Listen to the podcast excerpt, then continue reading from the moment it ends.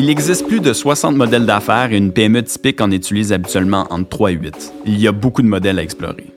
Aujourd'hui, avec la distorsion des chaînes d'approvisionnement, la compétition mondiale, la pénurie de main-d'œuvre et les changements d'habitudes de consommation, il est plus que temps de soumettre les modèles d'affaires à la discussion.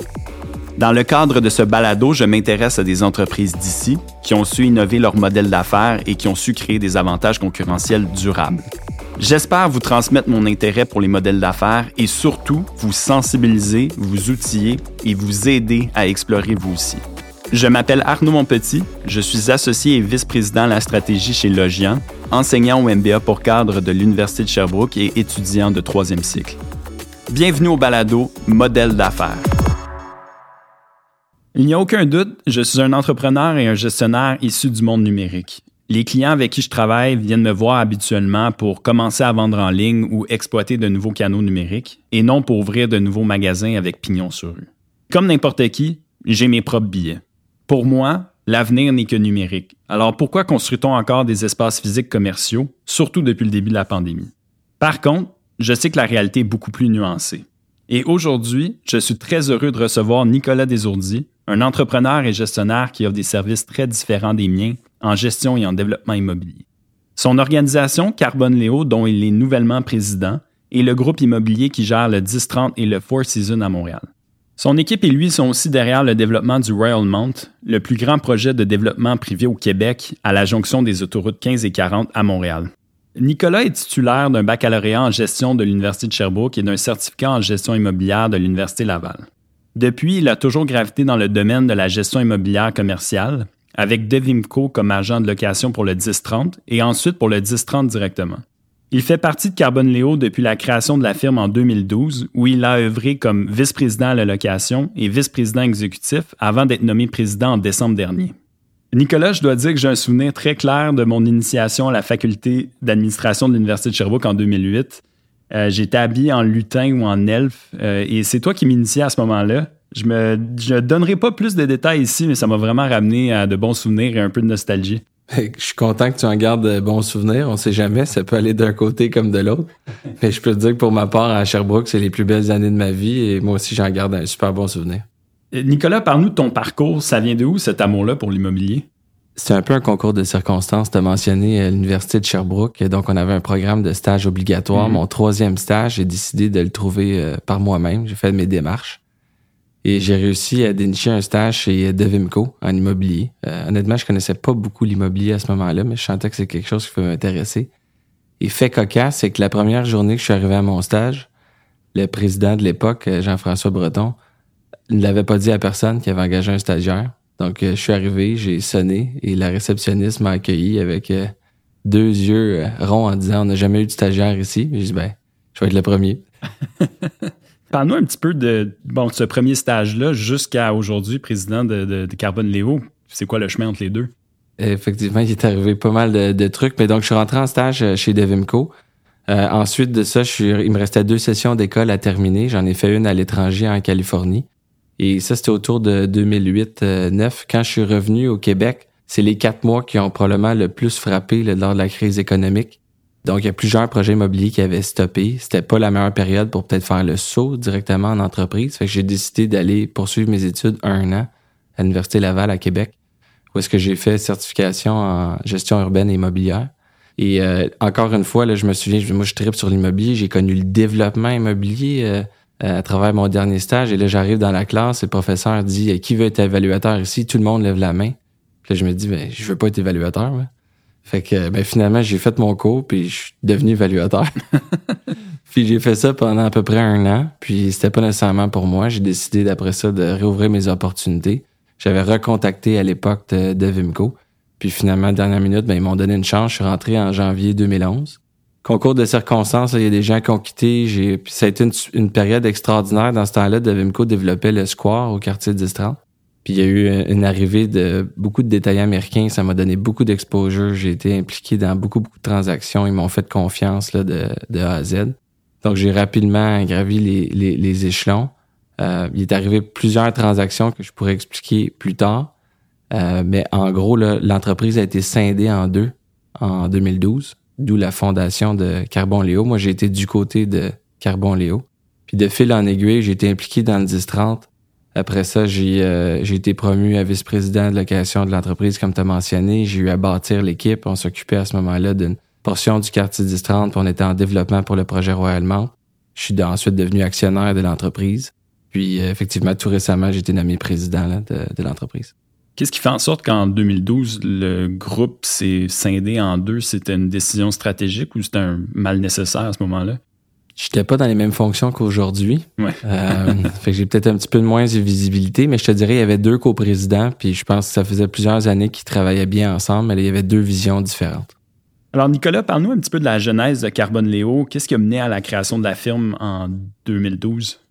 Ce qui est particulier de Carbon Léo, c'est qu'on est une entreprise de développement immobilier.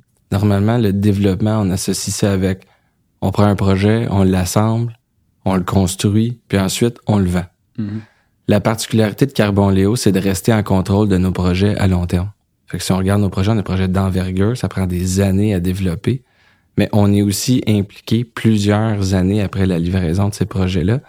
Ça, ça nous différencie complètement dans notre approche de design, de création, même au niveau de la construction, mais surtout, je dirais, c'est l'expérience client qu'on veut livrer. T'sais, on met vraiment l'humain au cœur de nos projets, puis on se dit comment l'humain va vivre l'expérience autour du projet immobilier qu'on est en train de créer. Alors, si je comprends bien, chez Carbone Léo, il y a l'aspect de développement immobilier, mais aussi l'aspect gestion immobilière. Absolument. Et euh, je te dirais, dans les dernières années, on a été très concentré sur le développement avec notre projet Royalement, qui est toujours en cours de développement. Et cet été, là, en juin, on a fait une transaction où est-ce qu'on a repris le contrôle complet du quartier 1030. Donc, euh, un mandat de gestion, mais aussi le mandat de développement. Et ça, ça vraiment, ça vient balancer notre entreprise un petit peu. Puis effectivement, c'est les deux cordes à notre arc. Là. On, on, est un excellent développeur, mais aussi on a un bon gestionnaire. C'est quoi que vous offrez précisément chez Carbone Léo? Donc, on est une entreprise de services, de développement et de gestion immobilière intégrée.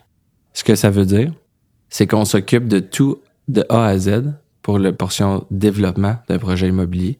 Fait que je vais vous donner l'exemple du projet Royalement, par exemple. Ça fait des années qu'on travaille là-dessus. Fait que l'assemblage de terrain, la création du produit, le thinking, la créativité, quel client on va vouloir aller chercher, quel type de produit, quel type de magasin on veut avoir, quelle est l'expérience qu'on veut livrer sur le site. Ensuite, on assemble les équipes de professionnels, architectes, ingénieurs, design, etc. C'est nous qui les lead.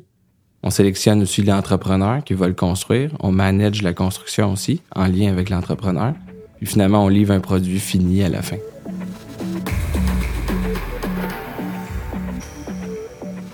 Alors, Nicolas, c'est qui tes clients chez Carbone Léo? Nos clients, c'est des investisseurs privés et institutionnels qui ont des horizons de développement parfois différents, mais qui viennent investir dans les projets qu'on développe. Un de mes associés, Andrew, c'est aussi un investisseur dans nos projets. Ça, c'est pour la portion de développement immobilier. Vous avez l'aspect financier. Là, je le comprends, ça devient un peu vos clients. Pour ce qui est de l'aspect de gestion immobilière, à ce moment-là, c'est des bannières, euh, c'est le consommateur final. Comment vous voyez ça? En fait, les, les personnes qui détiennent les actifs, ça peut être les mêmes clients qu'on avait au, moment du développement. Okay? Fait que notre groupe d'investisseurs, supposons privés et institutionnels, détiennent l'actif qu'on développe. Et nous, notre job en tant que développeur, c'est de créer notre produit là, immobilier.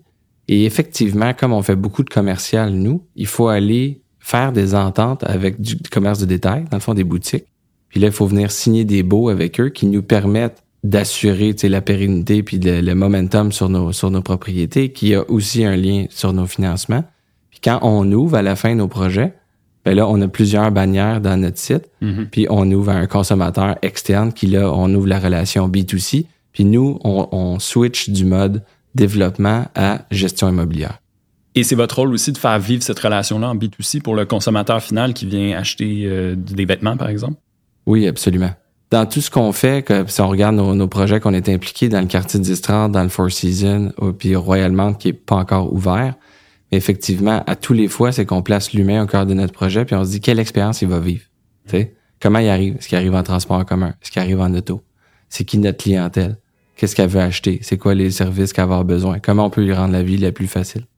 En parlant de ça, est-ce que tu peux nous en dire un petit peu plus sur votre approche de design? Comment on arrive à un projet comme le Royal Mount, par exemple? Il faut être un peu fou. euh, il y a une expression en anglais qui dit There's no overnight success. Euh, le projet Royal c'est extrêmement particulier. C'est 10 ans d'assemblage de terrain. Mhm. Euh, c'est 5 à 6 à 7 ans de, de pré-développement et de développement. Donc, ça fait des années et des années qu'on travaille là-dessus. Mais je te dirais, la clé de notre succès à date, ça a été la créativité, l'innovation puis la collaboration. Mhm. OK? Fait que ça, ça prend des équipes énormes pour lever des projets comme ça. Ça prend une vision. Puis il faut garder le cap sur la vision. Mhm. Et faut absolument croire en ce qu'on fait. Fait qu'il faut rallier les troupes.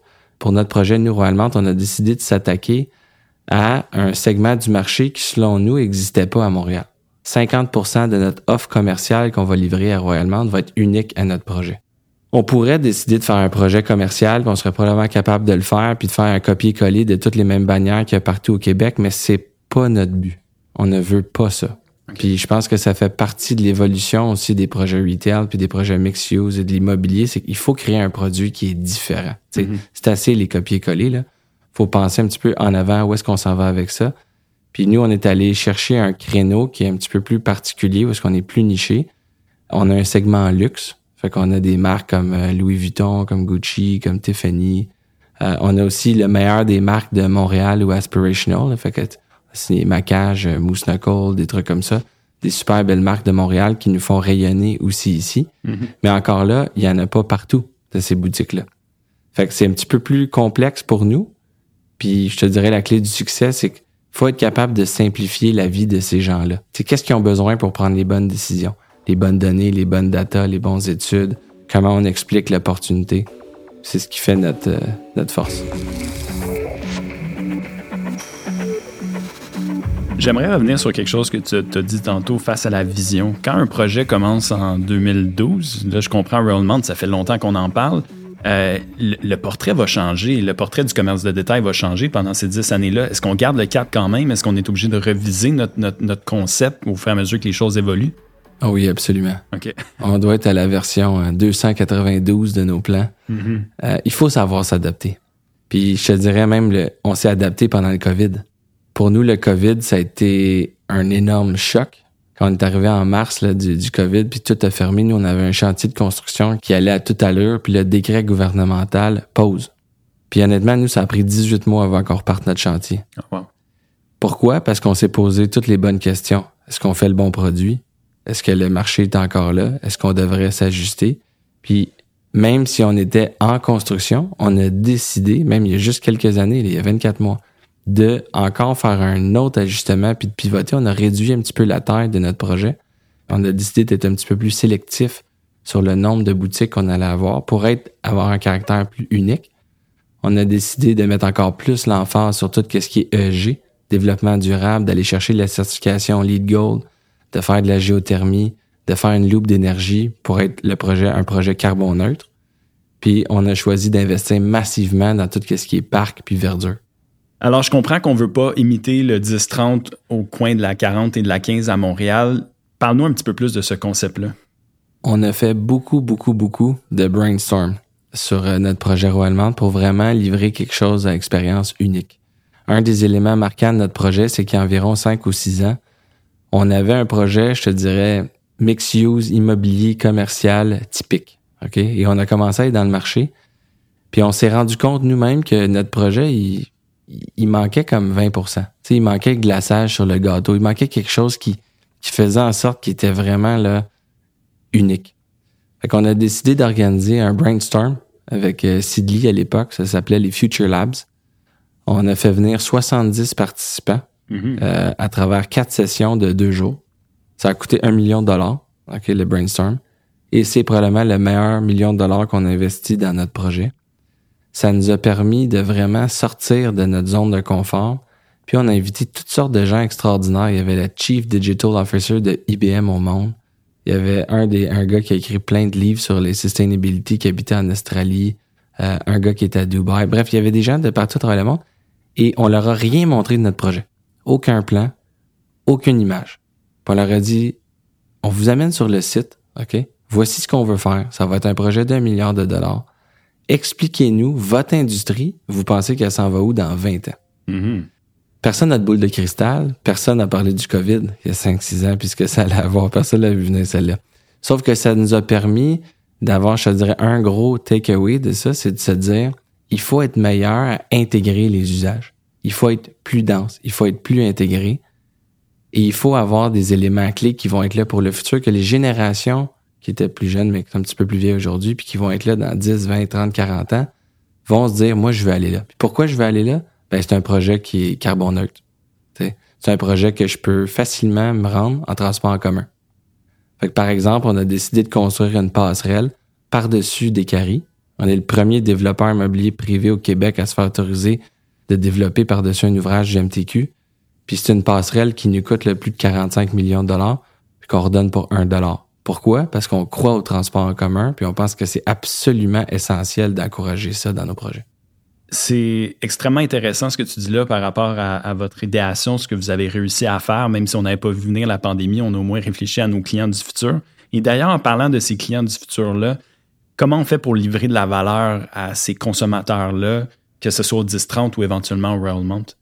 Deux projets différents, deux clientèles différentes, je te mhm. dirais. Puis je pense que c'est justement de la force d'un développeur comme nous, c'est qu'il faut savoir s'adapter. on a des clientèles qui sont différentes. Il faut connaître notre clientèle, ça, ça se fait par des études de marché, ça se fait aussi par notre vision de qui on va aller chercher comme euh, clientèle. Ça se fait par la démographie qui est locale, puis un petit peu plus internationale des fois. Et ça se fait aussi, je te dirais, en collaboration avec nos futurs locataires aussi. Mm-hmm. Puis le, type de mixité commerciale qu'on amène ben, va nécessairement attirer une certaine clientèle. On veut amener l'élément de luxe euh, à Royal Mount. OK, ça ressort beaucoup à travers notre projet. Mais le luxe, c'est très large. Puis pour nous, le luxe, c'est aussi une famille qui amène son lunch, qui a pris le métro, puis qui vient faire un pique-nique dans notre parc. Mm-hmm. C'est un moment pour eux qui est unique, qui est le fun. Puis il y a peut-être un petit spectacle chansonnier qui est là. Les enfants jouent. Puis peut-être qu'ils n'ont rien acheté sur notre site, mais ils ont eu une expérience extraordinaire. Puis d'un autre côté, tu vois quelqu'un qui est allé s'acheter pour plusieurs milliers de dollars, puis qui sont sortis souper après, puis eux autres aussi, c'était une expérience absolument unique pour eux. Notre job à nous, c'est de penser à ces expériences-là pour chacun de nos types de clientèle, puis de les rendre les plus uniques, les plus abordables dans tous les sens, puis les plus, euh, un anglicisme, mais frictionless. Alors, le luxe pour vous, c'est de, de, se permettre une expérience à la hauteur de nos attentes. C'est pas nécessairement de dire on se promène tous avec des sacoches Louis Vuitton, par exemple. Exact. OK. Parlant de ces clients-là comme, comme Louis Vuitton ou, autres clients dans le luxe que tu nommais il y a quelques instants, c'est quoi le modèle de revenu face à eux une fois que vous avez déployé votre projet? Donc, notre modèle d'affaires, nous, c'est que ce sont tous des locataires. Fait qu'on entre en négociation avec eux, puis on signe des baux à long terme. Généralement, on tourne entre 7 et 10 ans. Et euh, on négocie toutes sortes euh, de clauses euh, dans, ces ententes-là. C'est surtout financier.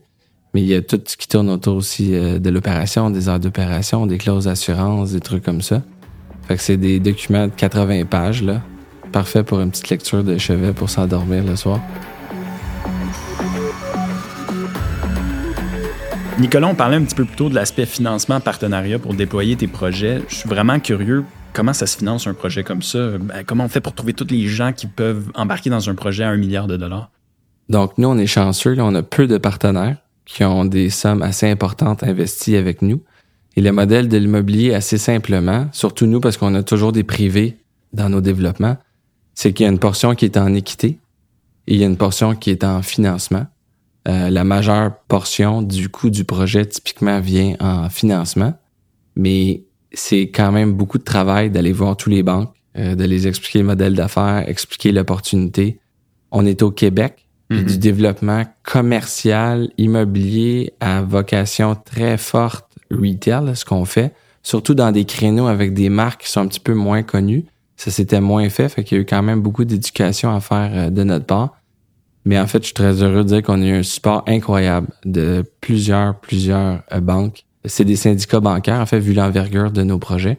Donc, à Royal Mount, là, on a sept euh, prêteurs qui font notre syndication bancaire. Au 10-30, on a plusieurs prêts. On a différents prêteurs. Et au Four Seasons, on a aussi euh, deux prêteurs. Mais c'est juste pour te donner une idée d'envergure, Carbon Léo, en 2022, on a réalisé pour plus d'un milliard de financement. Wow, OK. Puis cet argent-là peut pas juste venir du Québec. J'imagine que vous avez des partenaires internationaux aussi. Non, ça vient des banques du Québec. Oh wow, OK. Donc, il y, a un écosystème au Québec qui supporte euh, des, des, projets comme les vôtres. Absolument. OK. avec ce qu'on a vécu avec la pandémie, avec certains groupes de gestion immobilière présentement qui ont un petit peu plus de difficultés, est-ce que tu as senti qu'il faut remettre les gens en confiance euh, dans vos syndicats bancaires comme ça? C'est une excellente question. Parce que c'est un petit monde immobilier et assez drôlement, il arrive une nouvelle comme ça qui fait la une des journaux presque à tous les jours. Il traverse des périodes peut-être plus difficiles, cette entreprise-là, pour pas la nommer. C'est vraiment pas le cas de tout le monde. Mm-hmm. Puis euh, c'est pas notre cas du tout. Fait qu'à ce moment-là, effectivement, nous, notre euh, ce qu'on doit faire, ben, c'est aller voir nos partenaires, en équité ou en financement, puis leur expliquer qu'écoutez, là, nous, on n'est pas du tout dans cette situation-là. Puis il euh, y, a, y, a, pas de crainte à avoir, puis euh, tous nos gens, tous nos sous-traitants sont payés à temps. Je disais d'entrée de jeu, Nicolas, que dans la vie, je bâtis du numérique principalement. Tu es assis devant moi et tu bâtis dans la vie du, du physique. C'est quoi le futur, selon toi, du, monde physique maintenant qu'on a eu la pandémie, qu'il y a eu un essor du commerce électronique? Est-ce qu'il y a encore de la place pour des vastes projets immobiliers en commercial? Selon moi, c'est un, environnement qui change, qui évolue très rapidement. Tu as raison, le numérique, c'est arrivé dans les dernières années. Et moi, je pense que le COVID a été un accélérateur de 10 ans par rapport à ce qu'on aurait vécu. Je pense que 10 ans d'accélération est arrivé en deux ans. Ce que ça a fait pour nous, euh, par contre, c'est que ça l'a mis l'emphase sur il doit y avoir quelque chose d'autre que juste la transaction. Il doit y mhm. avoir l'expérience en arrière de ça. Puis nous, c'est finalement, c'est devenu presque une opportunité parce qu'on est capable de se différencier avec un mix commercial différent. Puis il y a, une façon de, de, voir les choses, tu sais. Il y a 10 ou 15 ans, le, les détaillants utilisaient les médias, mettons traditionnels, pour aller chercher leur clientèle aujourd'hui, leur magasin, c'est leur média. Mm-hmm. Fait qu'ils veulent que les gens viennent, ils veulent qu'ils prennent leur téléphone, qu'ils aillent sur Instagram, qu'ils fassent des lives, qu'ils se posent, qu'ils s'associent à la marque. Fait que finalement, c'est quoi, nous, notre travail en tant que développeur, propriétaire immobilier? Mais c'est d'amener du trafic sur le site. Pour faire ça, il faut se différencier dans notre produit puis s'assurer qu'on qu'on livre une bonne expérience. Sauf que tous les détaillants à qui on parle aujourd'hui, leur coût d'acquisition d'un client est encore moins cher avec le, le, mortier, le, physique, mhm. que le digital. Quand tu prends tout l'écosystème, parce que oui, l'e-commerce a beaucoup poussé, mais il faut oublier qu'il y a beaucoup, beaucoup de retours. Il y a beaucoup de coûts de shipping qui est associé à ça, qui est en ce moment encore en majeure partie pris par les détaillants. Mhm. Puis il y a aussi une expérience d'acheter un bien, là, puis de pouvoir le toucher, puis de l'essayer. Alors, je comprends qu'on a amené certaines pratiques du numérique dans nos magasins, puis dans nos projets pour créer des expériences.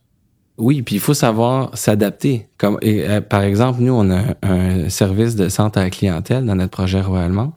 Euh, on en a un au district dessus, mais celui de, de Royalement qui est vraiment intégré avec tout un service de click and collect. OK?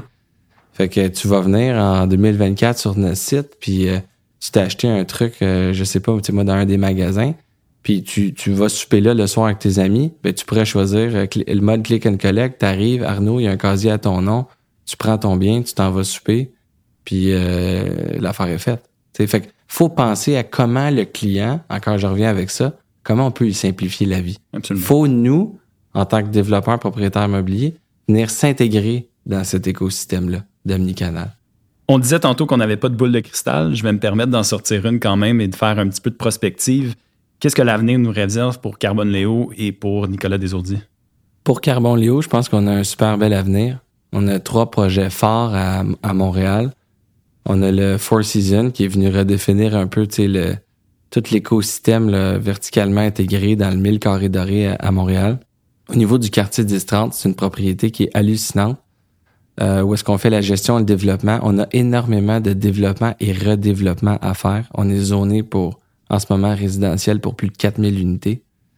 Je te dirais qu'est-ce qui est l'avenir de Carbon Léo, certainement beaucoup de développement, beaucoup de densification sur nos sites, euh, l'ajout du résidentiel.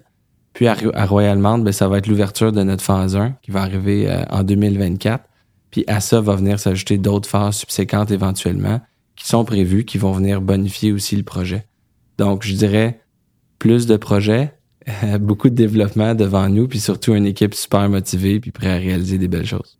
Je souhaite vraiment beaucoup de succès avec le Royal Mount. J'ai très hâte d'aller voir ça. Tu, tu disais 2024, alors je présume que c'est à ce moment-là qu'on va pouvoir visiter. Bon succès pour la suite des choses avec Carboneo, puis félicitations pour ta nomination à titre de président en décembre dernier. Merci beaucoup Arnaud, c'était un plaisir de discuter avec toi aujourd'hui. Aujourd'hui, avec Nicolas, nous avons parlé de deux modèles d'affaires de Carbone Léo face à ses trois clients principaux, les investisseurs, les commerçants et les consommateurs finaux de ses parcs immobiliers. D'emblée, comme développeur immobilier face à ses clients investisseurs, l'entreprise utilise un modèle d'affaires d'orchestrateur. Elle va réfléchir à des projets, les organiser, les mettre en exécution en trouvant les bons partenaires à tous les niveaux du projet et à tous les niveaux de la chaîne de valeur. Et tout comme un chef d'orchestre, elle va s'assurer que chaque intervenant joue son rôle au bon moment, tout en gardant la main mise sur la gestion. Ensuite, comme gestionnaire immobilier, Carbone Léo joue un rôle double. Elle doit vendre un concept, c'est-à-dire une expérience, à des commerçants, comme les marques de luxe au Roundmount, en leur promettant de l'achalandage dans leurs magasins. Ensuite, elle doit créer des expériences destinées aux consommateurs finaux, vous et moi, pour nous attirer dans ces installations et ainsi créer de l'achalandage. À la fin, le consommateur final est content de l'expérience qu'il a vécue lors de sa visite, le commerçant est content de vendre de la marchandise et l'investisseur est content que son investissement gagne en valeur.